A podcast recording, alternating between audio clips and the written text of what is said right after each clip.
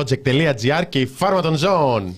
Γεια σας, είμαστε ο Θάνος Καμίλαλης και ο Κωνσταντίνος Πουλής. Θυμάστε που ήμουν εγώ ένα παιδί έτσι κάπως. Δούλευες παλιά εδώ. Ναι, που έχω, είχα κάνει. Και κάτι εκπομπές.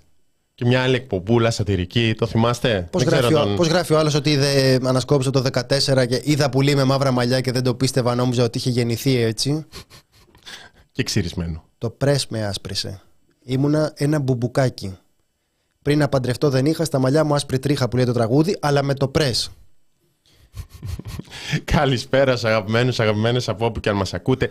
Είτε είστε στο κανάλι μας στο YouTube, είτε μας ακούτε μέσω ραδιοφώνου, είτε μας ακούτε live, είτε κονσέρβα. Αν είστε στο YouTube, ένα like, ένα subscribe και ένα καμπανάκι. Και μια δωρεά, γιατί όχι, βλέπω εδώ την Έλλη για τα ταξίδια του πουλί και βλέπω και το καλύτερο σχόλιο.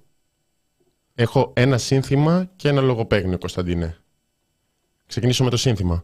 Βάλτε τον πουλί στην Ευρωβουλή. Και αμέσως μετά; Ευρωπουλή. Ωραία, φίλε. Ο κόσμος μας παρακολουθεί είναι αυτός. Έτσι καταλαβαίνεις ε, τι άνθρωποι είμαστε κι εμείς για να μαζεύεται αυτό το υλικό εδώ πέρα. Κάπου θα φταίμε. Δεν μπορεί να γίνεται αυτό και να μην έχουμε καμία ευθύνη κι εμείς, ε, Θάνο. Η, η εννέα ετών κόρη μου χθες, γράφει η Καλλιόπη, με ρώτησε πού είναι ο άλλος; Πού είναι ο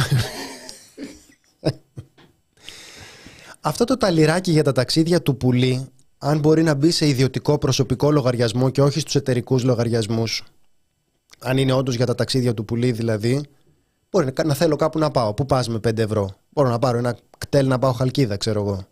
Δεν, Δεν ξέρω πού φτάνει. Πού φτάνεις με 5 ευρώ. Δεν φτάνει χαλκίδα με τα 5 ευρώ. Παίρνεις ένα ταξάκι. Ταξάκι με 5 ευρώ. Φτάνει. Σύνταγμα. Μέγαρο. Έλα ρε Κωνσταντίνη, είχε μια φρεσκάδα τις τελευταίες μέρες η θέση σου. Γιατί γύρισες... Μπλοκ. Ας το αντιμετωπίσουμε ψυχρέμα. Λοιπόν, πάμε να σας πούμε τι έκανα εκεί που ήμουνα όμως. Ε, μια που γύρισα τώρα να πούμε τα νέα μας. Όπως γυρίζει κάποιος και λέει τι έγινε ρε, πώς πέρασες; Για πες. Ε, ναι, δύσκολα. Δύσκολα πέρασα.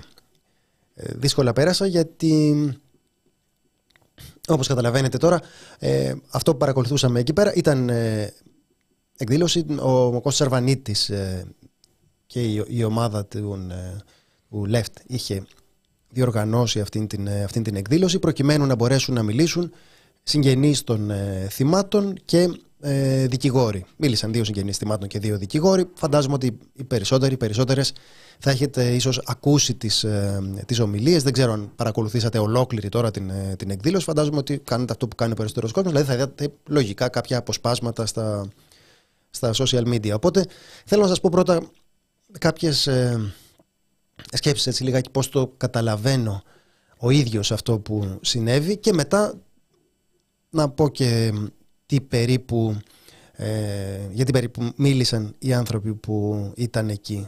Ο βασικός μου προβληματισμός είναι ότι το να μιλάς με συγγενείς ε, θυμάτων ε, είναι κάτι που έχει μια ε, διτή, διπλή φύση.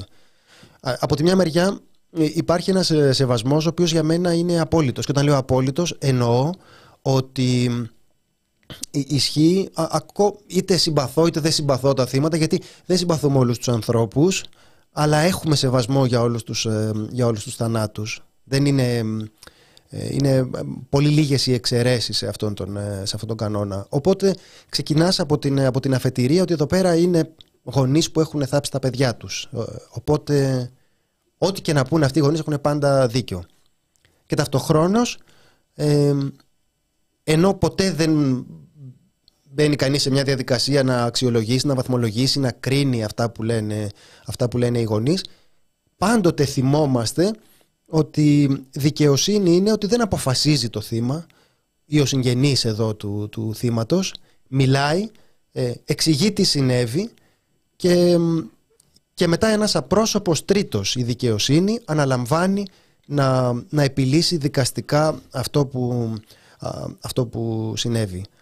Αυτό μπορεί να θεσπίζεται στην ορέστια, αλλά ο λόγος για τον οποίο η δικαιοσύνη είναι κάποιος άλλος και όχι οι ίδιοι άνθρωποι που υπέστησαν το σφάλμα, είναι προκειμένου να, να προσπαθήσουμε να βρούμε μια λύση η οποία δεν θα αποκαθιστά συναισθηματικά ποτέ βεβαίως το πλήγμα αυτό που υπέστησαν αυτοί οι άνθρωποι θάβοντας τα ίδια τους τα παιδιά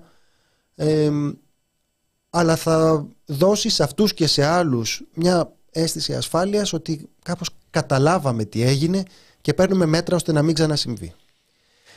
Αυτό που έχει συμβεί στην προκειμένη περίπτωση με τις μαρτυρίες των ε, συγγενών είναι ότι έχουμε περιπτώσεις ανθρώπων οι οποίοι μπορούν ταυτοχρόνως να εκφράσουν και τα δύο. Δηλαδή νομίζω ότι ιδίως η, η, η κυρία Καριστιανού έχει μπορέσει να μιλήσει με έναν τρόπο που αγγίζει τις ευαίσθητες χορδές όλων των ανθρώπων που παρακολουθούν μια μάνα που ε, έχασε το παιδί της εκεί και ταυτοχρόνως μιλάει με πολύ πολύ συγκεκριμένο τρόπο για το τι πρέπει να κάνουμε. Εμένα κάπως αυτή η ισορροπία είναι που με τρομάζει και με ταράζει γιατί ακούω τις συγκρίσεις με άλλους ανθρώπους που έχουν χάσει τα παιδιά τους αλλά νομίζω ότι δεν είναι ακριβώς το ίδιο όταν έχουν χαθεί άνθρωποι μέσα σε ένα πολιτικό πλαίσιο εξαιτίας μιας πολιτικής ιδιότητας όπου κάπως η πολιτική συζήτηση είναι διαμορφωμένη ε, εκ των προτέρων. Εδώ πέρα προφανώς υπάρχει κοινή αφετηρία που είναι ο, ο πόνος αυτών των ανθρώπων και το δέος το δικό μας απέναντι στον ε, πόνο τους αλλά η πολιτική λύση δεν είναι κοινή για όλους. Υπάρχουν εκεί συνενώνονται πράγματα τα οποία είναι πάρα πολύ ε, διαφορετικά και εμείς χρειάζεται να τα κάνουμε όλα, να συζητήσουμε και να εισακουστούν αυτοί οι άνθρωποι που το θεωρώ πάρα πολύ σημαντικό γιατί θεωρώ ότι αυτό που μπορεί για τα κανάλια να έχει μια πτυχή ενδεχομένως ε, χιδέα δηλαδή να είναι εκμετάλλευση αυτού του πόνου για λόγους ε, για να μπορούν να, να πουλάνε συνέστημα όπως κάνουν ταυτοχρόνως όμως ε, οι άνθρωποι αυτοί, με την φράση της Καριστιανού που, που είπε είμαστε η φωνή των, ε, των νεκρών, η φωνή των νεκρών δεν είναι ακριβώς στη δική μου γλώσσα το να δικαιωθούν οι 57 ψυχές, όμως είναι η υπενθύμηση του τι διακυβεύεται εδώ πέρα. Τι κρίνεται. Γιατί το συζητάμε αυτό. Τι μπορεί να συμβεί αν δεν πάει καλά αυτό που συζητάμε. Πώς είναι τα ασφαλή τρένα. Ήταν μια κυρία εκεί, ε, παντρεμένη με Έλληνα, και είχε φέρει ένα κοριτσάκι. Όταν 8-9 χρονών. Ένα, μια σταλίτσα ήταν εκεί πέρα, παρακολουθούσε μαζί και λέει, και λέει αυτό το πράγμα. Λέει: Έχουμε έρθει εδώ πέρα με την κόρη μας, γιατί αυτό που θα πω και ένα παιδί μπορεί να το καταλάβει. Θα έμπαινε σε ένα τρένο που δεν είναι ασφαλές. Βάζεις τον κόσμο σε ένα τρένο που δεν είναι ασφαλές. Τόσο απλό είναι το, το ερώτημα.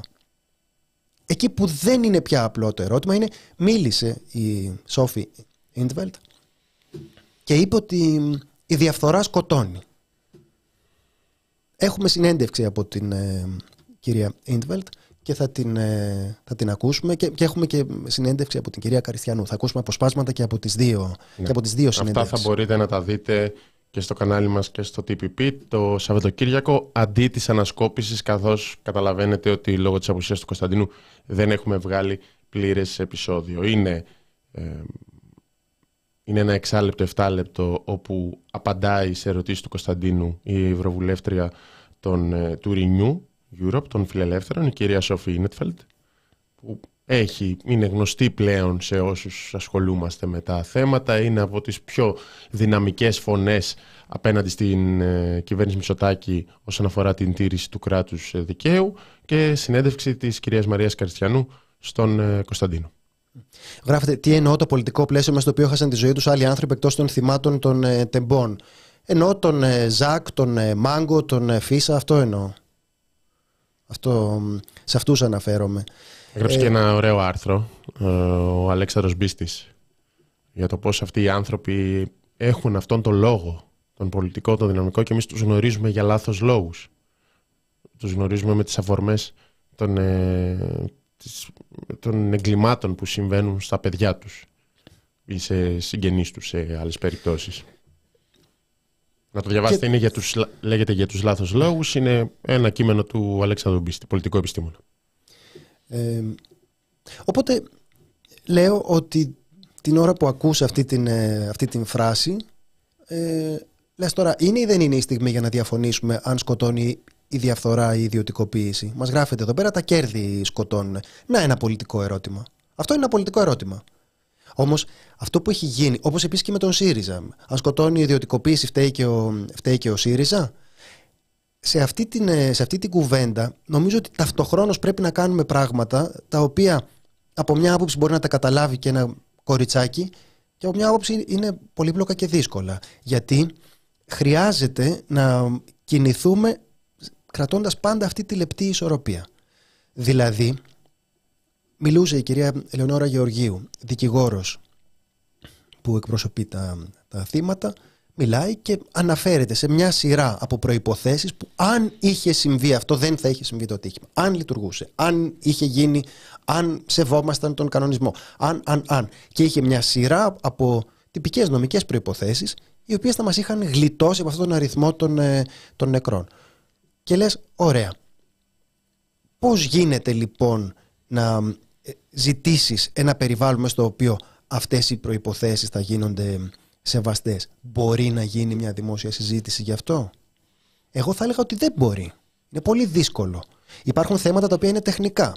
Υπάρχουν θέματα τα οποία η κοινή γνώμη θεωρεί γενικώς βαρετά. Δεν τα θεωρεί βαρετά βεβαίως ή προφανώς όταν υπάρχουν νεκροί, αλλά τότε είναι πια πολύ αργά. Οπότε πρέπει με κάποιον τρόπο να τα κάνουμε όλα αυτά μαζί. Να μπορέσουμε να, να συζητήσουμε μέσα σε αυτό το δεδαλώδες πλαίσιο το επίτηδες και ένοχα πολύπλοκο για τον ε, επιμερισμό των, ε, των ευθυνών. Να ακούσουμε αυτούς τους ανθρώπους που χάσαν τους δικούς τους. Ε, θα σας διαβάσω κάποια αποσπάσματα υποθέτοντας ότι δεν, δεν ακούσατε ολόκληρες τις, τις ομιλίες οπότε θα διατρέξω λιγάκι το, το περιεχόμενό τους και μετά θα δείξουμε τις, τα αποσπάσματα από τις, από τις δύο συνεντεύξεις για να, για να κουβεντιάσουμε. Ε, μίλησε η κυρία, η κυρία Καριστιανού όπου έλεγε ότι μπορεί να σας φανούν απίστευτα αυτά που θα, αυτά που θα ακουστούν. Είπε τη φράση αυτή που μου έμεινε και την ε, χρησιμοποίησα και στην ε, συνέντευξη που της πήρα την επόμενη μέρα το «Είμαστε η φωνή των, ε, των νεκρών και των υπόλοιπων ε, θυμάτων» και είπε ότι αυτό συνέβη επειδή υπήρξε μια ολιγορία και στο επίπεδο της δικαιοσύνης, για το οποίο θα μιλήσουμε αργότερα και θα μας πει και ο Θάνος για το άρθρο που, που έγραψε το πολύ ωραίο για τον Άριο Πάγο, και ε, για την ενημέρωση. Είναι και μια ολιγορία της ενημέρωσης. Κατάφεραν να ελέγχουν τη δικαιοσύνη και τα μέσα ενημέρωσης. Έτσι μπόρεσε να συμβεί αυτή η απιστία. Το επιχείρημα της Καριστιανού δηλαδή, και το οποίο νομίζω ότι είναι και ο λόγος για τον οποίο ξεπερνά τον ε, πόνο μιας ε, μητέρας και ακούμε πολύ προσεκτικά αυτό που έχει να πει για το τι συνέβη είναι ότι λέει σε αυτό το δυστύχημα που εγώ έχασα την κόρη μου είναι μάτιο να σας μεταφέρω το δικό μας ε, πόνο αλλά μπορώ να σας πω ότι ζούμε σε μια πλασματική πραγματικότητα. Δεν υπήρχε μέσω ασφάλειας σε λειτουργία. Πώς είχε άδεια λειτουργίας και όμως είχε και λέει λοιπόν ότι το πρόβλημα δικαιοσύνης είναι το πώς συγκαλύπτονταν αυτά και το πρόβλημα επικοινωνίας, το πρόβλημα των μέσων ενημέρωσης είναι το πώς γίνεται να μην μαθαίνεις.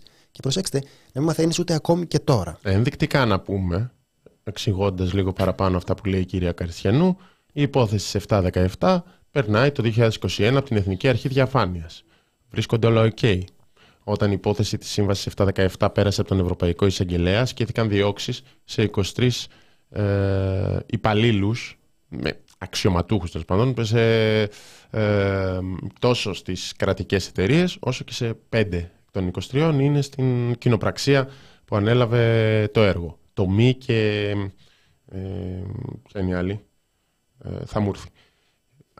Αυτό είναι, το, βλέπουμε ήδη το πώς η δικαιοσύνη δεν έχει κινητοποιηθεί όταν έπρεπε. Και εντάξει, για τα ΜΜΕ το ξέρουμε. Το λέει κιόλας και σε διάφορα σημεία. Λέει ότι εγώ έλεγα στην κόρη μου να παίρνει το τρένο. Το θεωρούσα το πιο ασφαλές. Μας λέγανε για τις επενδύσεις που θα έρθουν. Και έχει αυτή, την, ε, αυτή τη φράση που λέει ε, μαθαίναμε σιγά σιγά πράγματα που αν τα γνωρίζαμε δεν θα επιτρέπαμε να χρησιμοποιούν το τρένο τα παιδιά μας. Μας παραπλάνησαν. Και προσέξτε τώρα, λέει αυτό το μας, ε, μας παραπλάνησαν και το λέει ε, προσθέτοντας ε, αυτό θα είχε συμβεί αν ήξεραν ότι δεν θα τιμωρηθούν. Και λέει: Ελάτε στη θέση μας να ακούτε τον Υπουργό να παραπλανά τον κόσμο. Τολμήστε για λίγο να αισθανθείτε το μέγεθος του εμπεγμού και της εξαπάτησης. Ε, και αυτό είναι ουσιαστικά αυτό που έλεγα πριν. Να προσπαθήσεις να σκεφτείς το ουσιαστικό πρόβλημα, αλλά να το σκεφτείς υπό το βάρος αυτού που έχει γίνει. τι θα πει αυτό, δηλαδή πώς, τι προσθέτει αυτό.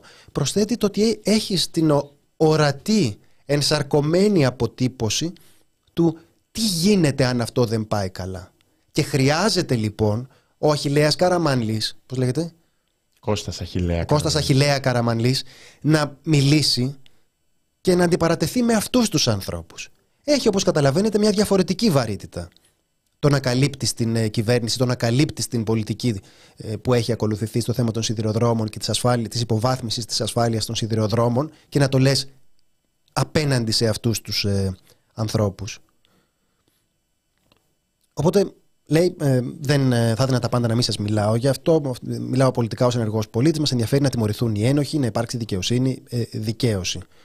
Ε, νομίζω ότι το κομμάτι αυτό που αφορά τον ε, Καραμανλή έγινε πάρα πολύ γνωστό. Το ότι ε, υπονόησε ότι θα πρέπει ο πόνος μας να είναι, να είναι βουβός και να ακούγεται μόνο η δική του άποψη. Είπε την φράση αυτή τη φοβερή που μου είπε και ο Θάνος για αυτή την φράση ότι οι νομοθέτες, είναι λυπηρό οι νομοθέτες δεν με ρίμνησαν για ανθρώπους σαν και εσάς. Δηλαδή, δεν μπορεί να διανοηθεί κανείς ότι θα έχεις ανθρώπους που θα καλύπτονται πίσω από την, ε, πίσω από την ασυλία και θα έχουν. Σε τέτοιες κραυγαλαίες περιπτώσεις, ναι. δηλαδή. Και θα έχουν ένα τέτοιο βαθμό αναισθησίας. Συγγνώμη, Θανό. Ναι, και υπάρχουν περιπτώσεις. Δηλαδή, δεν είναι το ίδιο με το να παραιτηθεί τη ασυλία σου βουλευτικά. Αλλά θα μπορούσε, ρε παιδί μου, θα μπορούσε να πεις το. να καταθέσει την εξεταστική. Και κάπως να, να γίνει μια διαδικασία που θα είναι πρωτόγνωρη, αλλά πρωτόγνωρο είναι αυτό το έγκλημα που συνέβη. Να ζητήσει να παραπεμφθεί, ας πούμε, από την ε, Ολομέλεια. Δεν ξέρω τι θα μπορούσε να κάνει. Θα μπορούσε να δηλώσει κιόλας ότι δεν του αρέσει αυτό και θέλει πάρα πολύ να δικαστεί ως απλός πολίτης. Το έχει πει ο κύριος Πίτζη. Λέει: Εγώ δεν έχω πρόβλημα. Λοιπόν, πάμε να δούμε το απόσπασμα της ε, συνέντευξης της ε, κυρίας Καριστιανού και μετά επιστρέφουμε για να παρουσιάσουμε λίγο και τα, και τα υπόλοιπα. Ε, Λέτε κάποια στιγμή ε, ότι υπάρχει ένα ζήτημα σε αυτή την ιστορία παραπλάνησης, μιας ε, συνειδητής ε, χειραγώγησης της κοινή γνώμης από την οποία έχει αποκρυφθεί ουσιαστικά η, κατάσταση των ε, συντηροδρόμων. Αυτό παραμένει; Ε, φυσικά παραμένει. Φυσικά παραμένει.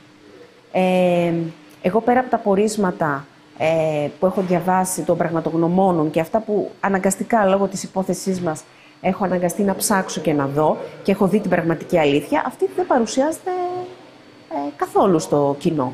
Ίσα ίσα ε, ενθαρρύνεται να το χρησιμοποιεί. Ε, άρα, ο τύπος, τα μέσα ενημέρωσης δεν κάνουν σωστά τη δουλειά τους, δεν παρουσιάζουν την αλήθεια όπως πρέπει να την παρουσιάσουν. Άρα, οι οδηγίες είναι α, προς την πλευρά της συγκάλυψης. Αυτό παραπλάνηση ονομάζεται. Σωστά. Και στην, ε, στη συνέχεια μίλησε, μίλησε ο κύριος ε, Ασλανίδης, πολύ πιο βροντερός και οργισμένος όπως θα... Δεν μπορώ να φανταστώ δηλαδή ποια είναι, ποια είναι η οργή μέχρι, μέχρι πού, τι καταλαβαίνει, τι δεν καταλαβαίνει ένας άνθρωπος που δεν, ε, που δεν έχει ζήσει αυτό που, αυτό που ζήσαν. Ε, μίλησε για κυβερνόσα μαφία, ντροπή στους δικαστές, ντροπή στον Πρωθυπουργό, γήπες, αφαιρείται τις ζωές νέων, ε, νέων ανθρώπων. Έχουμε στο μυαλό μας έχουμε δυνάμεις που δεν φαντάζεστε. Και υπήρξαν στιγμές που μιλούσε πολύ, ε, πολύ συγκεκριμένα. Και κάπως ε, αυτό εμένα με, με, με άγγιξε ακόμη περισσότερο. Παίρνουμε ένα φέρετρο και ένα χαρτί που γράφει βίαιος θάνατος, πλήρης απανθράκωση. Ε, έλεγε το, Έλεγε στη συνέχεια για την ομάδα με τους ειδικούς ε, σκύλους που βρίσκει νεκρούς. Πήγε λέει μετά από 10 μέρες, μετά από δικιά μας ε, απέτηση και φαινόντουσαν στο Ευρωκοινοβούλιο κάτι φωτογραφίες από προσωπικά αντικείμενα. Δεν ήξερε κανείς τι είναι αυτές οι φωτογραφίες και λέει αυτά βρέθηκαν μετά από δικιά μας απέτηση. Ωστά από τα παιδιά μας προσωπικά αντικείμενα, το πόδι του μηχανοδηγού και το μαύρο κουτί. Και βρέ, πήγε ο, ο Άριος Πέγος είπε αυτά είναι μικρά, μικρά υπολείμματα. Ο, πόνος και το, και το μαύρο κουτί. Και ε, προφανώς τέθηκε το θέμα του μπαζώματος, διότι αυτή είναι μια ε, περιοχή στην οποία έχει, διερευνάται έστω ένα, ένα έγκλημα. Έχουν βρεθεί συγκεκριμένες ε, ουσίες που δεν, δεν έπρεπε όπως προκύπτει από τις σχετικές πραγματονομοσύνες να βρίσκονται στο φορτίο του άλλου τρένου, Βενζόλιο, του Λόλιο και όλα αυτά. Θα συνεχιστεί η έρευνα και επίσης για το θέμα του μπαζώματος υπάρχει η ποινική δίωξη των Κώστα Αγοραστό. Αυτό στην αρχή, επειδή γράφονταν διάφορα, είχε θεωρηθεί ως απλά μια θεωρία συνωμοσίας. Τι μετέφερε το άλλο τρένο. Τελικά δεν ε, φαίνεται να υπαλληθεύεται αυτό το οποίο γραφόταν στα social εκείνη την περίοδο ότι είχε σχέση με τον ΝΑΤΟ, ξέρω εγώ, και τέτοια. Δεν έχουμε τέτοια στοιχεία. Αλλά υπάρχει ζήτημα με τον μπάζωμα. Υπάρχει και ποινική δίωξη. Δηλαδή, υποθε... βλέπω και άλλα σχόλια ότι μήπως είναι από προσανατολιστικό ή δεν ξέρω εγώ τι άλλο, μήπως είναι συνωμοσιολογικό. Δηλαδή, υπάρχει και ένα ζήτημα εδώ πέρα. Και υπάρχει και το ζήτημα κατά πώς ήταν μεγαλύτερη έκρηξη λόγω αυτών των εκρηκτικών. Δηλαδή, άμα ότι βοηθούν σε όλο αυτό με την έκρηξη, έτσι το λέω, ε, αερίων και λοιπά και υγρών. Και το αν μια έκρηξη μεγιστοποίησε και θα είχαμε λιγότερους νεκρούς χωρίς την έκρηξη. Αυτά τα ψάχνουν ακόμα. Δεν είναι μικρό θέμα. Δεν είναι το βασικό. Το βασικό είναι τα συστήματα ασφαλείας. Δεν... Αλλά μετά είναι και αυτό δίπλα. Ναι, και προφανώς αυτό που είπε η κυρία Καρστιανού λέει να μην μετά λειτουργούσαν τα, τα τρένα πάλι. Πώς λειτουργούσαν, δεν είναι ένα. Ε, δεν είναι σοκαριστικό από την ε, οπτική γωνία των ανθρώπων που θάψαν τους δικούς τους ό,τι και αν σημαίνει αυτό σε αυτή την, ε, την περίπτωση να συνεχίζεται η ζωή σαν να μην συμβαίνει τίποτα. Καλά και πώς λειτουργούσαν τα τρένα. Έβλεπα χθες, κάπως προέκυψε και ε, κάτι από ανασκόπηση, γιατί κάτι ήθελα να δω. Βασικά για το άρθρο, επειδή στο άρθρο που έχω γράψει για το κράτος δικαίου και την απόφαση του Αριού Πάγου, έχω βάλει μέσα την, ε, την, την, τελευταία φορά που ξανασχοληθήκα με τον Άριο Πάγο που ήταν για τα fans. Οπότε κάπως βρέθηκα και πέρασε παλιές ανασκοπήσεις και είδα σε μία που μετά, τα, μετά το έγκλημα των τεμπών που ήταν ο Γεραπετρίτης, δεν ξέρω πώς το θυμούνται αυτό, που φωτογραφίζονταν σαν τον μεγάλο εξερευνητή εκεί πέρα με ένα δερμάτινο φωτογραφιζόταν ο Γεραπετρίτης τότε νέος υπουργός μεταφορών στο τρένο έτσι να αγναντεύει. Ήταν στην θριαμβευτική επανέναρξη του σιδηρόδρομου. Δεν μιλάω καν για το τι μας παρουσίαζαν τα κουμπάκια και λέγανε ότι αυτό είναι τηλεδιοίκηση.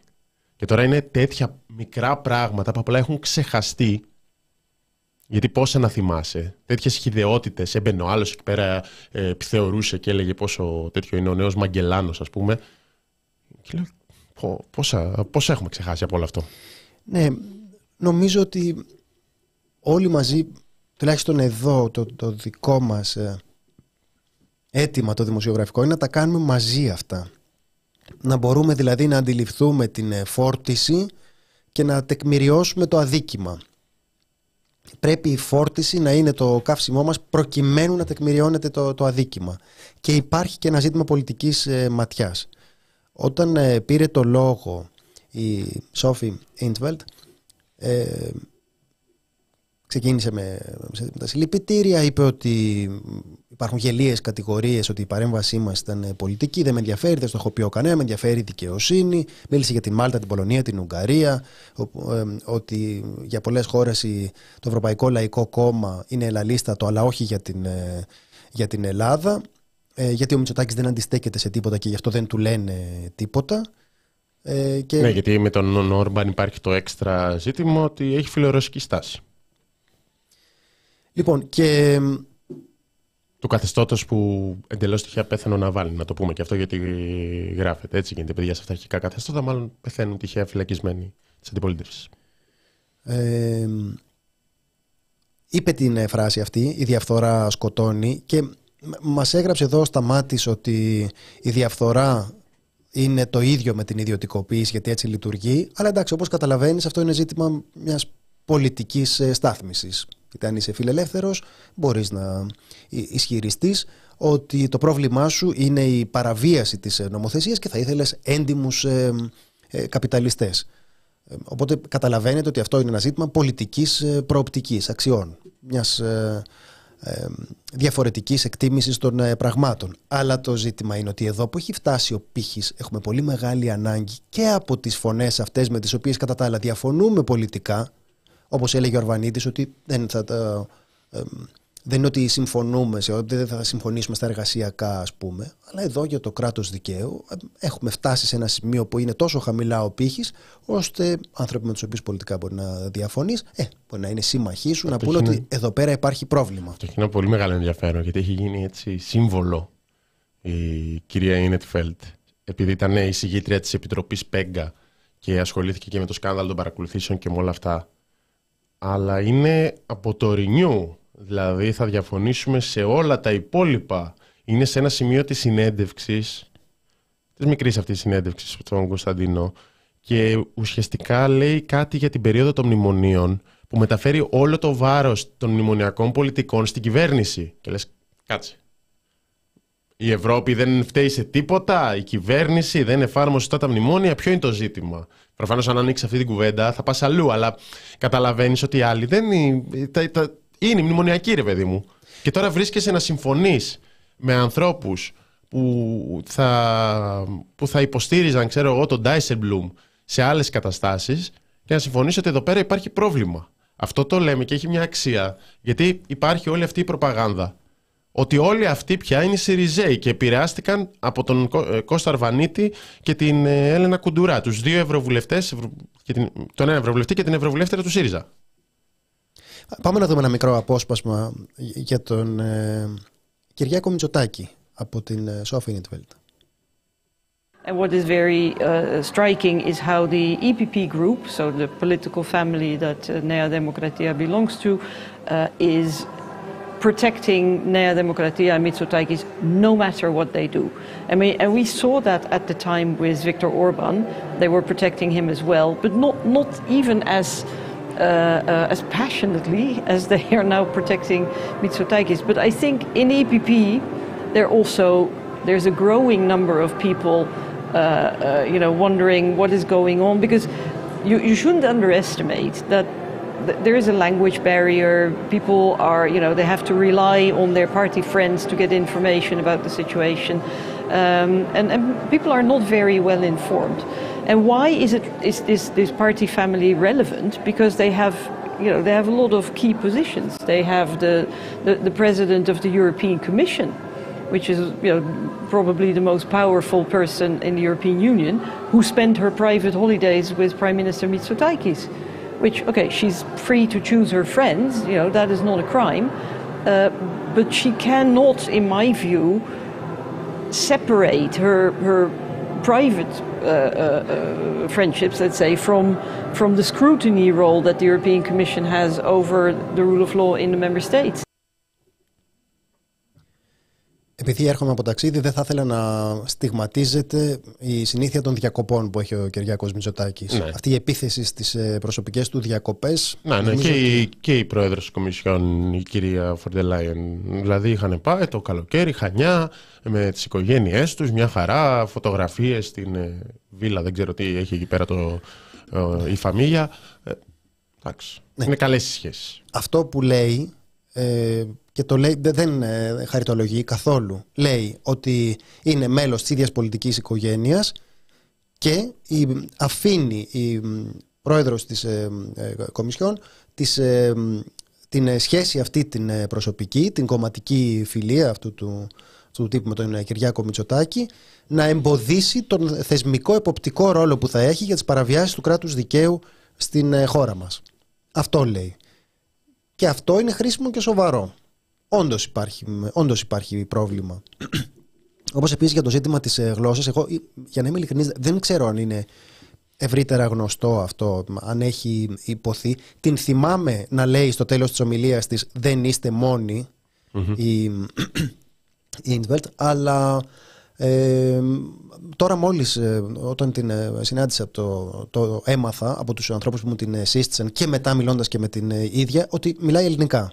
Ξέρει, ξέρει ελληνικά, δεν, δεν μιλάει με πολύ άνεση, είναι κάπως σκουριασμένα τα ελληνικά της οπότε δεν ήθελε να κάνουμε την κουβέντα στα, στα ελληνικά, αλλά καταλαβαίνει μια χαρά και επίσης αυτό σημαίνει ότι παρακολουθεί με άνεση τις ε, εξελίξεις και τον αντίκτυπο αυτών που γίνονται. Θα είδατε ότι έβγαλε και μια ανακοίνωση για, την, ε, ε, για το δελτίο τύπου αυτό του, του Αρίου Πάγου. Μιλώντας για πρωτοφανή κίνηση. Δυστυχώς η συνέντευξη γίνει πριν, οπότε δεν υπάρχει σχόλιο στο press σε εμάς για, για την απόφαση του Ναι, δεν υπάρχει για την απόφαση, αλλά υπάρχει για τον Άριο Πάγο. Είναι, δηλαδή ουσιαστικά υπάρχει, υπάρχει για την Τουλουπάκη, για το σκάνδαλο των παρακολουθήσεων. Τη ρωτάω πότε αρχίζει να, να αντιλαμβάνεται ότι αθρίζονται αρκετά ώστε να υπάρχει ένα μοτίβο εδώ πέρα. Ότι δεν είναι κάποια σκόρπια, σκόρπια πράγματα, αλλά ότι υπάρχει ένα συνολικό πρόβλημα δικαιοσύνης ε, στη χώρα. Και περιγράφει πώς ξεκινάει με τις ε, παρακολουθήσεις αλλά μετά, την, ε, μετά τις παρακολουθήσεις σιγά σιγά όσο αθρίζονται αυτά και όσο βλέπει πώς τα διαχειρίζεται η ελληνική κυβέρνηση αντιλαμβάνεται πως το πρόβλημα είναι συστημικό. Δεν είναι κάτι περιστασιακό, δεν είναι κάτι που μπορεί να συμβεί εδώ ή εκεί αλλά αύριο να είναι καλύτερα. Ναι. Είναι, είναι κάτι το οποίο αποτελεί ένα οργανικό κομμάτι το, της, ελληνικής διοίκησης. Ναι. Λοιπόν, θα τα δείτε αυτά. Ε, μπορείτε επίσης να δείτε την ε, χθεσινή συνέντευξη με, για, τα, για τις αυξήσεις στη συμμετοχή των ασφαλισμένων στα φάρμακα με τον κύριο Κωνσταντίνο Λουράντο που έχει ανέβει και ξεχωριστά. Τον φιλοξενήσαμε χθες μαζί με την Γεωργία Κρυεμπάρδη. Διαβάζω σήμερα ότι υπάρχει περίπτωση αναδίπλωσης από το Υπουργείο Υγείας και απλώς να μπει μια, ένα έξτρα 3 ευρώ στην συμμετοχή των ασφαλισμένων. Προφανώς θα μιλάμε πάλι για αυξήσεις. Απλώς θα είναι λιγότερες οι αυξήσεις στη συμμετοχή των ασφαλισμένων σε γενώσιμα φάρμακα, σε 1700 γενώσιμα φάρμακα. Είδα που το σχολιάσατε και στο, και στο chat για το, για το ζήτημα. Υπάρχει πάρα πολύ μεγάλη οργή.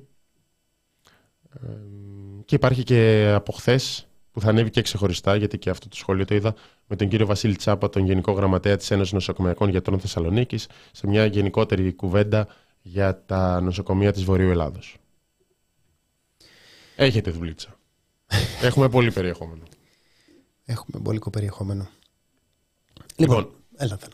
Αχ, τι Ε, να πάμε στα πιο θετικά, να κάνουμε ένα διάλειμμα.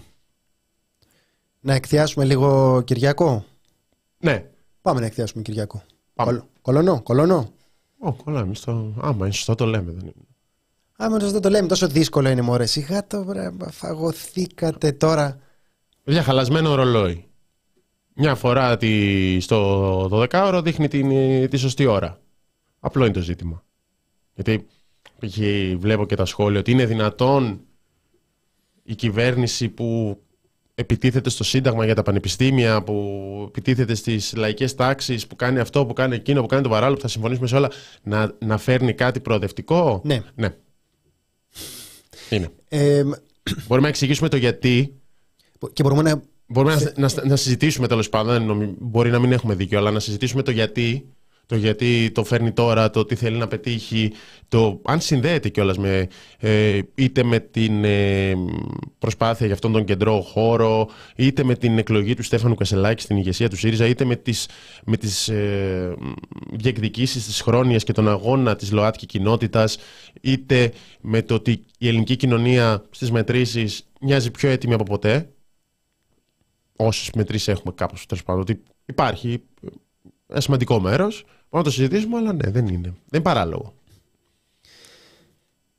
Χρησιμοποιείτε το, το επιχείρημα ότι αυτή η κυβέρνηση που είναι κακή, πώς να φέρει κάτι, πώς να φέρει κάτι καλό. Και μπορώ να αναδιατυπώσω λίγο το ερώτημα. Αυτή η κυβέρνηση που είναι κακή μπορεί να φέρει κάτι καλό; Για ξέπλυμα. Α, μας γράφει εδώ ο Σότο, pink washing λέγεται. Ωραία, το ερώτημα είναι, όταν φέρει κάτι το οποίο είναι ανεπαρκές και του ασκούμε κριτική για το ότι είναι ανεπαρκές, αλλά το να είναι κάτι ανεπαρκές είναι λόγος για να μην το ψηφίσεις. Θα ήθελες να συνεισφέρεις την καταπίεση αυτών των ατόμων. Επίσης, όταν ο λόγος σου συμβαδίζει με αυτόν που επιχειρηματολογούν ενάντια σε αυτά τα άτομα και αρχίζεις και μου μιλάς για τους μπαμπάδες και τις μαμάδες και πώς δεν πρέπει να αλλάξουν αυτοί οι ρόλοι. Δεν είναι υποκριτικό να λες ότι αυτό, αυτό που σου φταίει είναι ότι είναι κακή η κυβέρνηση Μητσοτάκη και δεν είναι ανηλικρίνεια να μην παραδέχεσαι ότι αυτό είναι ουσιαστική διαφωνία και δεν αφορά το αν πάει η καρδιά σου να πεις ότι μπορεί μια κυβέρνηση έστω για λόγους αντιπερισπασμού να κάνει και κάτι που είναι όντως σε προοδευτική κατεύθυνση. Ξαναλέω, αυτό είναι ανεπαρκές. Φέραμε, κάναμε συνέντευξη με την κυρία Άννα Απέργη, ε, κάναμε συνέντευξη με δύο εκπροσώπους του Ορλάντο και συζητήσαμε Είναι σε, μισή ποια, ισότητα. σε ποια σημεία αυτό δεν είναι επαρκές. Αλλά η αλήθεια είναι ότι όταν δεν το ψηφίζεις και κλείνεις και το μάτι στα ομοφοβικά επιχειρήματα και στα συντηρητικά επιχειρήματα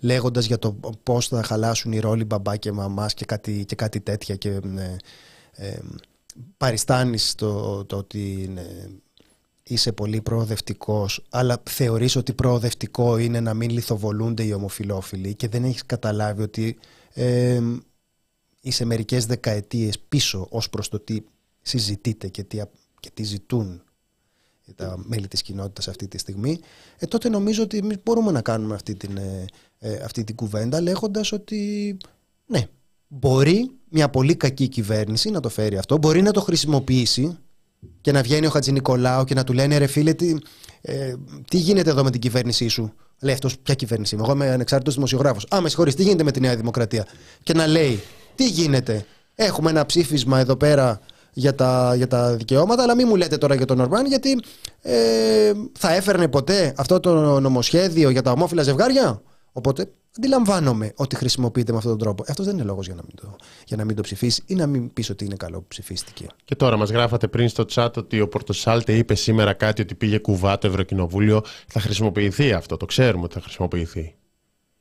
Και εκεί πρέπει να γίνει η επόμενη συζήτηση που θα λέει ότι Εντάξει, 28 σημεία έχει το Ευρωκοινοβούλιο, έκανε το ένα. Τα δύο, γιατί είχε και ένα, την απαγόρευση μη συνενετικών χειρουργικών επεμβάσεων που εντάξει. Ότι είχε γίνει ήδη αυτό. Μένουν 26, 25 προβλήματα με το κράτος δικαίου και τη δημοκρατία. Το, το λέω γιατί βγάζω και ένα, επειδή το άλλο είναι ότι ανατίθεται το ψήφισμα στο Συμβούλιο της Ευρώπης. Είναι τόσο συγκεκριμένο. Είναι ένα από τη μία που σου λέει ε, η, το, η Ευρώπη τέλος πάντων που ασχολείται με τα δικαιώματα να το κάνεις και είναι το άλλο και είναι άλλα 25. Ναι. Δεν μπορεί κανείς, δηλαδή εγώ μπορώ να καταλάβω ότι κόσμος που δεν, δεν τον αγγίζει, δεν είναι στην ΛΑΤΚΙ κοινότητα.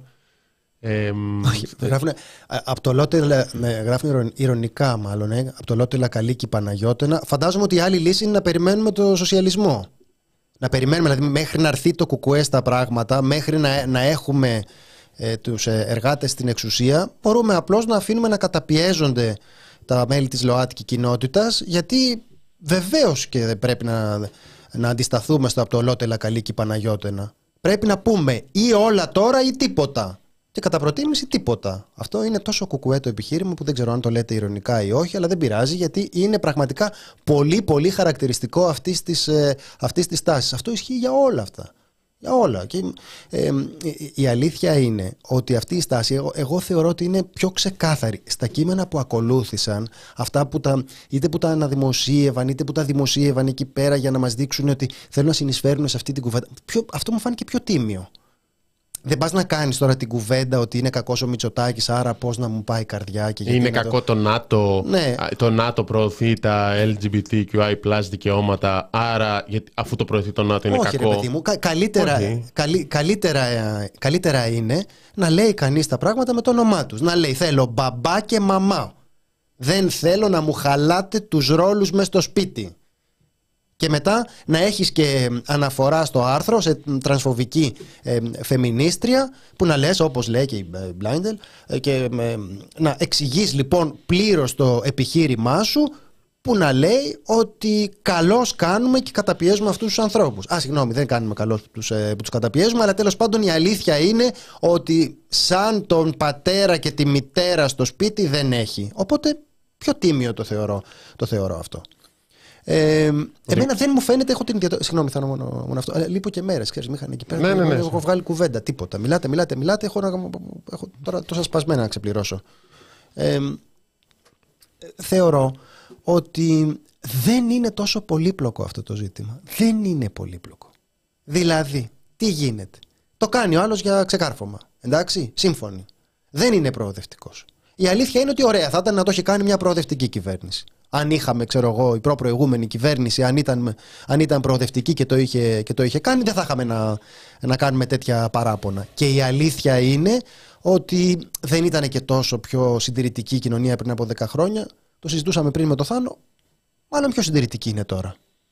Δεν είναι δηλαδή ότι έχει προοδεύσει ο κόσμος και αυτό που τότε δεν γινότανε τώρα γίνεται. Μιλάμε τώρα κουταμάρες μεταξύ μας. Αντιθέτως, ε, η κοινωνία έχει μια πολύ, πολύ έντονη συντηρητική στροφή αυτή τη στιγμή. Οπότε, ωραία θα ήταν να έχει περάσει. Τότε δεν πέρασε. Δεν πειράζει. Ωραία, εντάξει, πάμε, πάμε παρακάτω. Το έγραψε και ο στρατής Μπουρνάζος. Και για, το, ε, και για τις πρέσπες. Ε, είχαμε τις τις επιφυλάξεις και το ΝΑΤΟ και το φαίνει το ΝΑΤΟ κτλ. Αλλά ωραία ήταν που ξεφορτωθήκαμε το Μακεδονικό και τους Μακεδονομάχους. Ισότιμα αφορά δηλαδή. Και εδώ πέρα λέω ότι το ζήτημα δεν είναι πολύπλοκο, διότι μπορώ να πω ότι εμένα το ζήτημά μου δεν είναι αν θα αποδεχθώ τον Κυριάκο Μητσοτάκη για αυτό που έκανε. Μα προφανώς όχι. Αυτό δεν το ρωτάει κανείς. Δηλαδή θα κάνω, θα τον ψηφίσω μήπως γι' αυτό; Θα πω μπράβο του, θα πω ότι είναι προοδευτικός πολιτικός; Όχι. Είναι αυτό που, που λέμε, 28-1. Είναι ένα, ε, ένα ψήφισμα το οποίο έχει όλα αυτά τα στοιχεία παραβιάσεων του κράτους ε, δικαίου και λέει μπράβο έκανες και τα, και τα ομόφυλα ζευγάρια. Αλλά εγώ δεν θα συνεισφέρω στην κακοποίηση και την αδικία και την παραβίαση των δικαιωμάτων των ατόμων που ανήκουν σε αυτές τις κοινότητες επειδή η έμφασή μου είναι στα άλλα δεν μου φαίνεται πολύπλοκο αυτό. Δεν μου φαίνεται πολύ. Παρουσιάζεται σαν να είναι μια άλυτη, σύγκρουση. Νομίζω ότι αυτή η συζήτηση είναι πιο ειλικρινής όταν δεν αντιπαρατίθεται ο δικαιωματισμός με τον σοσιαλισμό, αλλά αντιπαρατίθεται η, ο σεβασμός των δικαιωμάτων τους με μια ε, ενδεχομένως εκλεπτισμένη, σε κάποιες περιπτώσεις όχι ιδιαίτερα εκλεπτισμένη ή, ή κάπως ομή, ε, ομοφοβία. Λοιπόν, ας με εξηγήσει κάποιος τι σχέση έχει το ζευγάρι γυναικών που μία δουλεύει σε το πουλάδικο και η άλλη σε delivery με την ψήφιση του νομοσχεδίου για τα ομόφυλα ζευγάρια ίσα δικαιώματα έχουν το δικαίωμα πλέον να... στο πολιτικό γάμο. Όπως και τα ετερόφιλα ζευγάρια. Το είναι το ένα. Δεν έχουν το ίδιο δικαίωμα στην εκνοθεσία. Και εδώ, πριν ξεκινήσει όλη η κουβέντα που έχει γίνει ένα μήνα τώρα, το έχουν τα ετερόφιλα ζευγάρια, δεν το έχουν τα ομόφυλα ζευγάρια. Δηλαδή τώρα το συζητήσαμε πάρα πολύ για τα ε, ε, για την εμπαραματοποίηση και τη, των γυναικών και όλο αυτό το κομμάτι το οποίο το έβαλε το κουκουέ. Τώρα θα μιλήσουμε για να, ε, για να μειωθεί στα ετερόφυλλα ή το ξεχνάμε το θέμα. Γιατί φάνηκε πάρα πολύ σημαντικό το θέμα. Εγώ θα ήθελα να, να υπάρχει ένα συγκεκριμένο όριο ώστε να μην επιτρέπεται αυτό το πράγμα. Όπως και φεμινιστικές οργανώσεις έβγαλαν ανακοινώσεις κατά της ε, παρένθετης ε, Θα ήθελα να μπορεί, νομίζω ότι είναι ένα καλύτερο πλαίσιο να μπορεί να συμβαίνει, να μπορείς να το κάνεις, αλλά να μην μπορείς να το εμπαρο... Ε, φιλικά, ξέρω εγώ, κάτι, αλλά να μην μπορείς να το κάνεις. να μην υπάρχει μπίζνα. Αυτό που το λέει το κουκουέ. Αλλά το θέμα εδώ πέρα είναι η ισότητα. Χαμήλωσε το όριο και κάνει το ίσο. Π.χ. Ε, τώρα για το τι σχέση έχει, εγώ δεν μπορώ να καταλάβω και το, το είπα και όταν διαβάζαμε τα σχετικά άρθρα στο 902. Γιατί, απλά γιατί τα ατομικ... η διεκδίκηση των ατομικών δικαιωμάτων, δηλαδή των δικαιωμάτων μιας κοινότητας ανθρώπων που δεν τα έχουν αυτή τη στιγμή, γιατί πάει αντεπεραθετικά με την ταξική πάλι; Γιατί μονίμως μπαίνει αυτό το δίλημα. Δεν υπάρχει κανένα απολύτως δίλημα. Λύνει το ένα και στη συνέχεια, ή, ή όχι στη συνέχεια, τα λύνεις όλα μαζί, δεν ξέρω. Αλλά λύνεις κάτι αυτή τη στιγμή και μετά πας να λύσεις τα υπόλοιπα. Εγώ αυτή τη στάση θα ήθελα να δω από το κουκουέ. Να πεις, δεν είναι όντως ένα ζευγάρι που δουλεύει σε κοτοπουλάδικο, η μία σε κοτοπουλάδικο, η άλλη delivery, δεν έχει τα ίδια προβλήματα που έχει ο Φώτης Εργουλόπουλος π.χ. με τον ε, σύντροφό του. Δεν τα έχουν. Έχουν πολλά παραπάνω. Αλλά τους ενώνει κάτι στο οποίο είναι πίσω ένα δικαίωμα που τους στερείται. Επομένως αυτό το λύνεις και μετά υπάρχουν αυτές οι διαφορές που παραμένουν.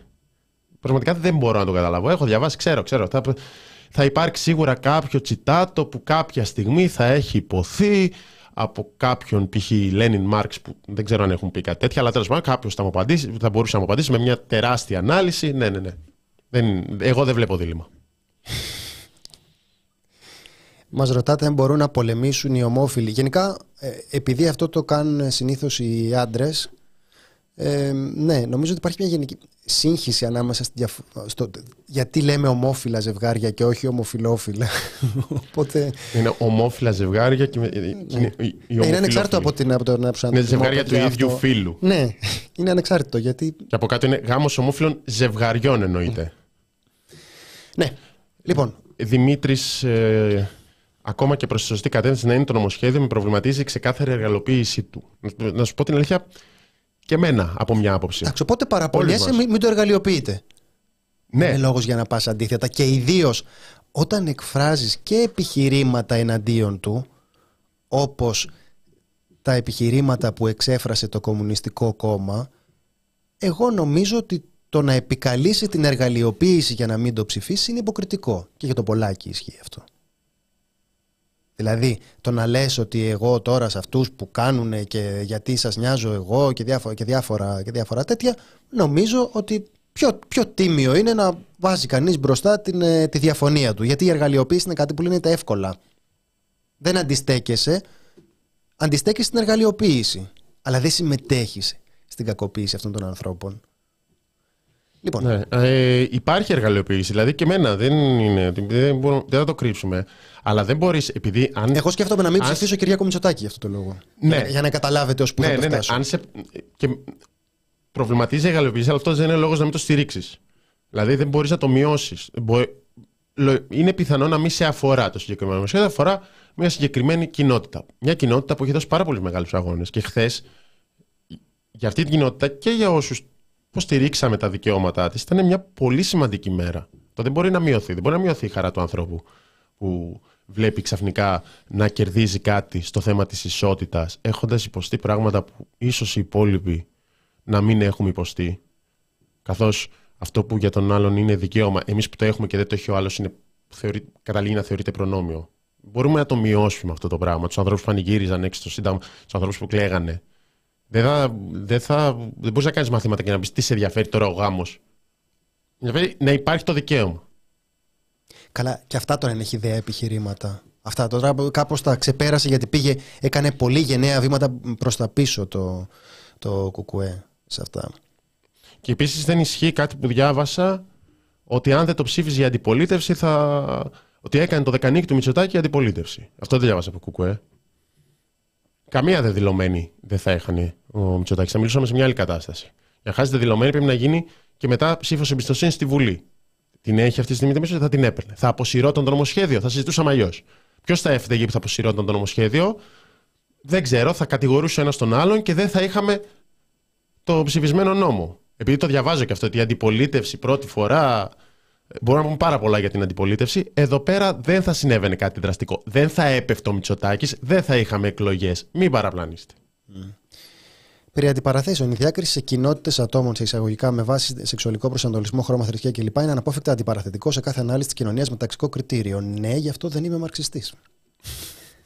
Πολύ σωστά τα λες καλέ μου άνθρωπε, γι' αυτό και είναι ελληματική και προβληματική η διάκριση το να νομίζω ότι θα αναλύσεις την κοινωνία λέγοντας από εδώ εργάτες, από, από εκεί οι μπουρζουάδες. Εντάξει τώρα, τι να κάνουμε, ρε παιδί. Ναι. Λοιπόν, πηγαίνοντας στα, στα νούμερα, ε, τους αριθμούς των ε, βουλευτών. Α. Ψήφισαν. Όχι, όχι, όχι, όχι, ναι, το ξέρω, δεν ήθελα να πω αυτό, το ξεκαθαρίσω. Λοιπόν, ψήφισαν. Ε, από την Ουδού ψήφισαν 107 βουλευτές και πε- είχαμε 51, 51 που είτε απήχαν είτε καταψήφισαν. Υπήρχαν μεγάλες διαφοροποιήσεις στο ΠΑΣΟΚ, με περίπου 10, σε ποσοστό είναι το ίδιο με της Νέας Δημοκρατίας. Σημειώθηκε αυτό το ιδιαίτερο στατιστικό. Είχαμε δύο στο ΣΥΡΙΖΑ και δύο στην Νέα Αριστερά που είναι οι μειονοτικοί βουλευτές. Ακούσαμε τον Αντώνη Σαμαρά να βγάζει τον ακροδεξιό του εαυτό στην ε, Βουλή. Μου μάθε και τη woke κουλτούρα. Την ανέφερε δύο φορές. Δεν υπάρχει λόγος να, να αναπαράγουμε την επιχειρηματολογία. Υπήρξε και κακοποιητικός λόγος από τα υπόλοιπα κόμματα της άκρας δεξιάς, Σπαρτιάτες και έτσι, η ελληνική λύση. Εντάξει, ας μην μπαίνουν προφανώς σε ίδιο καζάνι με το κουκουέ. Δεν- Εγώ διαφωνώ και με αυτό. Ε, γιατί διαβάζω ότι ακούγοντας τους ακούγοντας τους βουλευτές, δεν μπορούσα να καταλάβω αν ήταν κουκουέ σπαρτιά της ελληνική λύση. Εντάξει, υπάρχουν διαφοροποιήσει όπως και να το κάνουμε. Ε, το θέμα είναι ότι υπάρχει ένα ζήτημα με το ΣΥΡΙΖΑ. Γιατί υπάρχει ζήτημα με το ΣΥΡΙΖΑ και γιατί τώρα θα κάνουμε σχόλιο για το ΣΥΡΙΖΑ αντί να ασχολούμαστε με τους 51 βουλευτές της Νουδού που καταψήφισαν ή απήχαν, μεταξύ των οποίων ο Μάκης Βορύδης. Είναι πρωτόγνωρο να απέχει υπουργός επικρατείας από, από νομοσχέδιο, αλλά ο κ. Μητσοτάκης δεν έβαλε κομματική πειθαρχία. Ο Άλεξ Χαρίτσης δεν έβαλε κομματική πειθαρχία. Ο Νίκος Ανδρουλάκης δεν έβαλε κομματική πειθαρχία. Ποιος περίπου δεν έχουμε καταλάβει, θα το σχολιάσουμε λίγο, έβαλε κομματική πειθαρχία. Κωνσταντίνε; Έβαλε. Δεν έχω καταλάβει εγώ. Είμαι και, είμαι και κάπως τώρα ένα απλό λαϊκό παιδί είμαι. Τι, τι είμαι τώρα, δεν είμαι και σαν εσάς τους ε, μορφωμένους. Ναι. Είχαμε εκείνη τη δήλωση που ξεκινάει πριν παρουσιάσει το νομοσχέδιο ότι αν είναι σωστή, στη σωστή κατεύθυνση θα το ψηφίσει.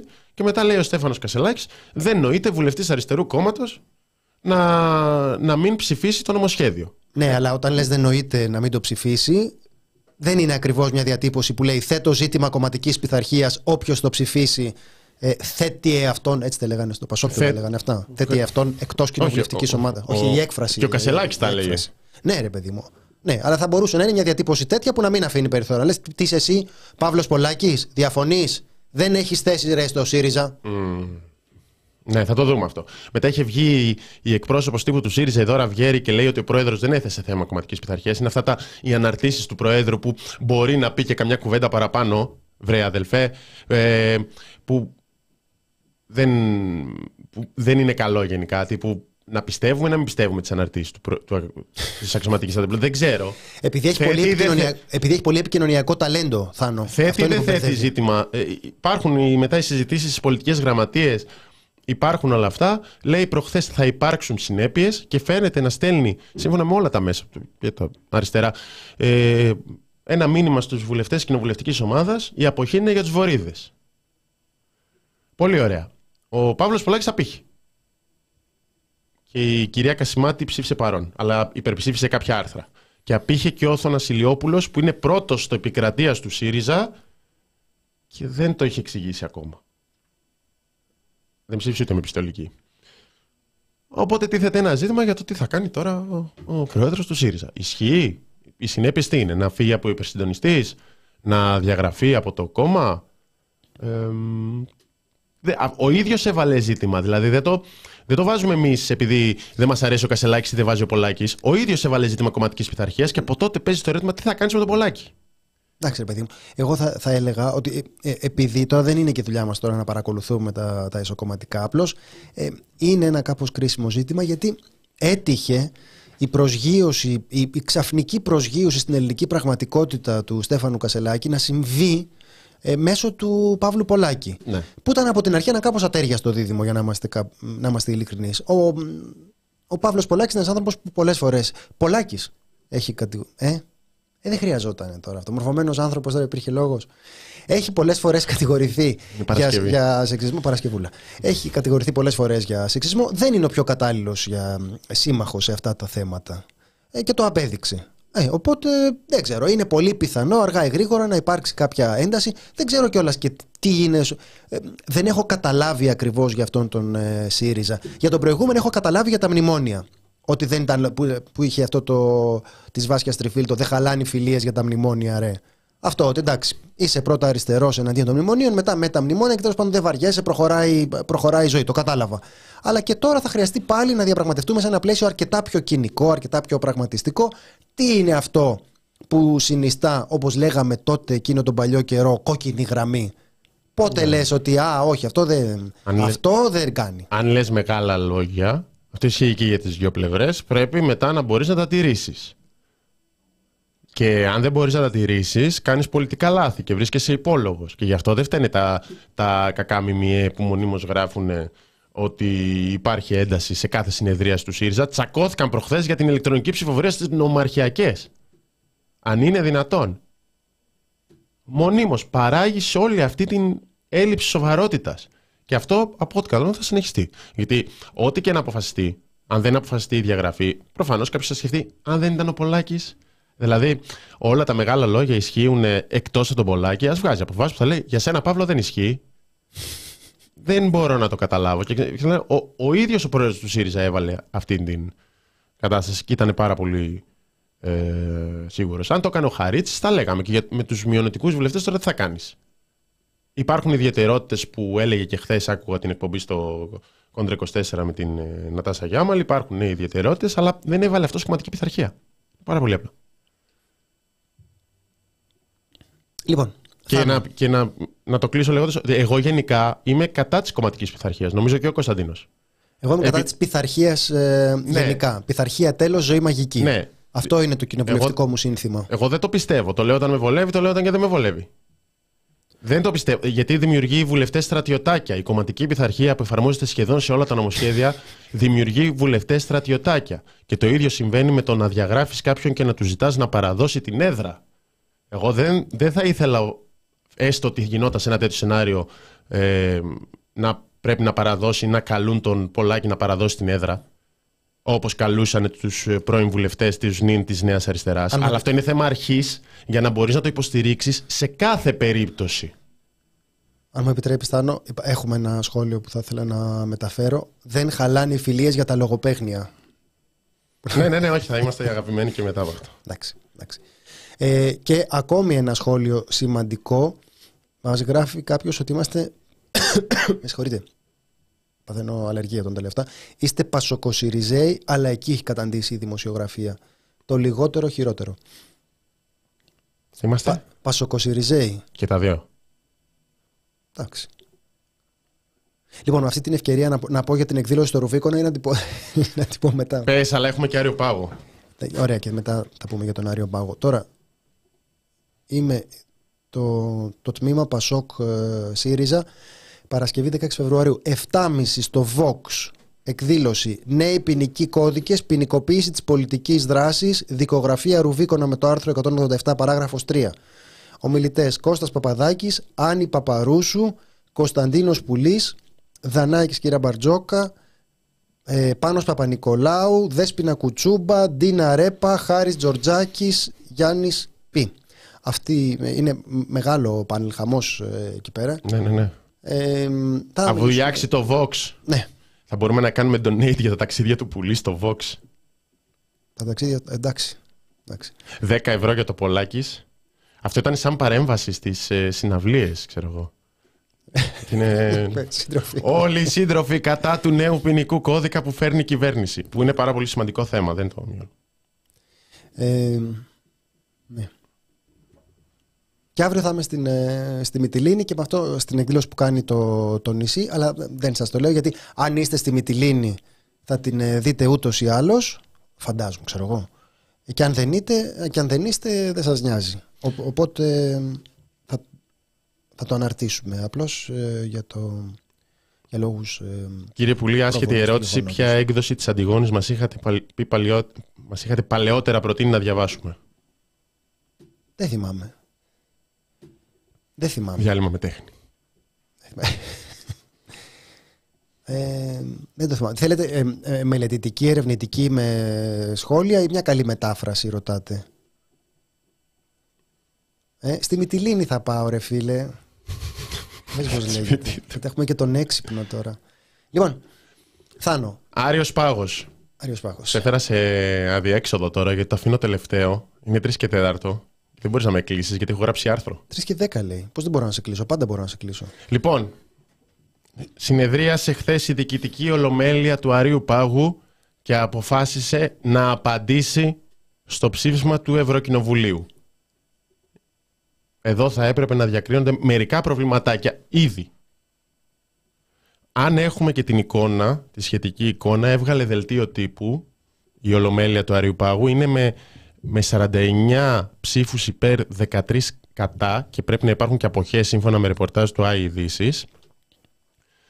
και μας, ε, μας αναφέρει ότι εκτίμησε η Ολομέλεια του Αριοπάγου, Κωνσταντίνε, ότι είναι δυνατό να εγκατασταθεί στους πολίτες και στα κοινοτικά όργανα η εντύπωση ότι το κράτος δικαίου στην Ελλάδα υποχωρεί εξαιτίας της διαφθοράς που διακατέχει το σύνολο των κρατικών αξιωματούχων συμπεριλαμβανομένου και του δικαστικού σώματος. Να πω εγώ ότι το έχω γράψει, το βρήκα κακογραμμένο αυτό. Δηλαδή δεν καταλαβαίνω αν υποχωρεί το κράτος δικαίου, είμαστε ok με αυτό, όντως εξαιτίας της διαφθοράς των κρατικών αξιωματούχων ή το πρόβλημα είναι και η διαφθορά του δικαστικού σώματος. Δεν, δεν το πιάνω πολύ. Α, αλλά εδώ, ο Πάνος εδώ πέρα μας γράφει «Εμένα με έπεισε το δελτίο, του Αριού, το δελτίο τύπου του Αριού Πάγου». Δεν Έχουμε ξέρω για έναν. σας. Έχουμε έναν. Πάνος πίστηκε, προχωράμε. Γιατί αυτό είναι και το ερώτημά μου. Υπάρχει κάποιος που πίστηκε, δηλαδή ανησυχείς.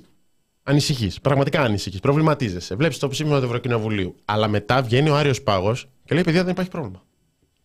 Και λες: Ευχαριστώ που μου το πες. Ναι. Νομίζω ότι την, ε, η αλήθεια βρίσκεται στους Sex Pistols και στο άρθρο σου που λέει ότι αυτό επιβεβαιώνει τους φόβους διότι αυτό που θα ήθελες είναι η δικαιοσύνη να κάνει το ακριβώς ανάποδο. Έχουμε ανάγκη από τη δικαιοσύνη η οποία να ακούει αυτή την πολιτική συζήτηση. Μια πολιτική συζήτηση. Αυτό είναι δίκαιο. Είναι μια πολιτική συζήτηση. Και ε, απαντάει σε ένα πολιτικό όργανο. Αυτό είναι νομικό επιχείρημα για να μην απαντήσει. Δεν είναι αυτή η δουλειά του. Δεν είναι αυτή η αρμοδιότητά του. Ε, από εκεί και μετά το ζήτημα είναι ότι αυτό που έχεις ανάγκη να κάνει η δικαιοσύνη είναι να ασκείται απρόσκοπτα χωρίς παρεμβάσεις από την ε, πολιτική. Εδώ πέρα αυτό που κάνει η δικαιοσύνη είναι να απολογείται υπέρ της κυβέρνησης.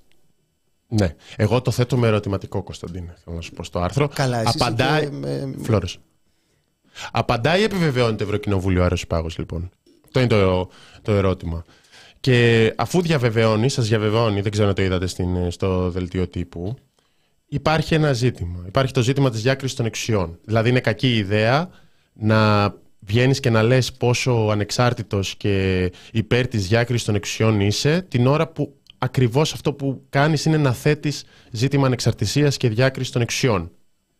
Δηλαδή δεν είναι και καλό το, το timing. Αλλά τέλος πάντων, ένα από τα δικά μου τέλος πάντων επιχειρήματα, πέρα από την αρμοδιότητα που βγαίνουν συνταγματολόγοι ήδη και λένε ότι δεν την έχει, ότι υπερβαίνει, και το ίδιο είπε και η μειοψηφία, ότι δεν είναι δικό μας ζήτημα. Η μειοψηφία δεν διαφώνησε με το ότι δεν ήμασταν εξάρτητοι προφανώς, διαφώνησε με το ότι λέγοντας ότι αυτό είναι πολιτικό θέμα. De facto γίνεται πολιτικό θέμα. Παίρνεις μέρος, όπως είπε και ο Κωνσταντίνος, σε μια πολιτική κουβέντα. Από ποια πλευρά παίρνεις μέρος, υπέρ της κυβέρνησης. Δίνεται λοιπόν η εντύπωση, η εντύ... που ενδιαφέρει τον Άριο Πάγο η εντύπωση, δίνεται και σε εμάς λοιπόν η εντύπωση ότι, κα... ότι αποτελείς ασπίδα της κυβέρνησης Μητσοτάκη. Η εντύπωση, να το τονίσω. Αλλά εδώ το θέμα είναι οι εντυπώσεις.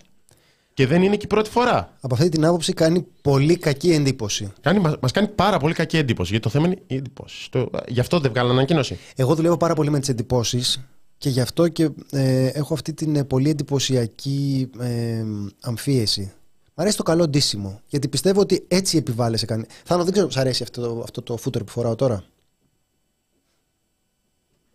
Ναι. ναι. Έτσι. Μπράβο. Αυτά τα ενθουσιώδη σχόλια αντιμετωπίζω συνήθως, γιατί πιστεύω ότι πραγματικά ε, οι εντυπώσεις είναι το πιο σημαντικό πράγμα στην, ε, στη ζωή. Και αν το καλοσκεφτεί κανείς, η δουλειά των ε, κυβερνήσεων είναι να προσποιούνται ότι αδιαφορούν για τις εντυπώσεις και ασκούν πολιτική. Οπότε, ακόμη και ως κυβέρνηση, κανονικά κρύβεις ότι έχεις επικοινωνιολόγους να αποφασίζουν τι θα λες παρά έξω. Προσποιήσει ότι κάνεις αυτό που θεωρείς σωστό. Ο Άριος Πάγος τίποτα. Πρέπει να προλάβουμε να μην δημιουργηθεί η εντύπωση ότι υπάρχει πρόβλημα. Και προφανώς είναι αυτό που λέει ο Θάνος.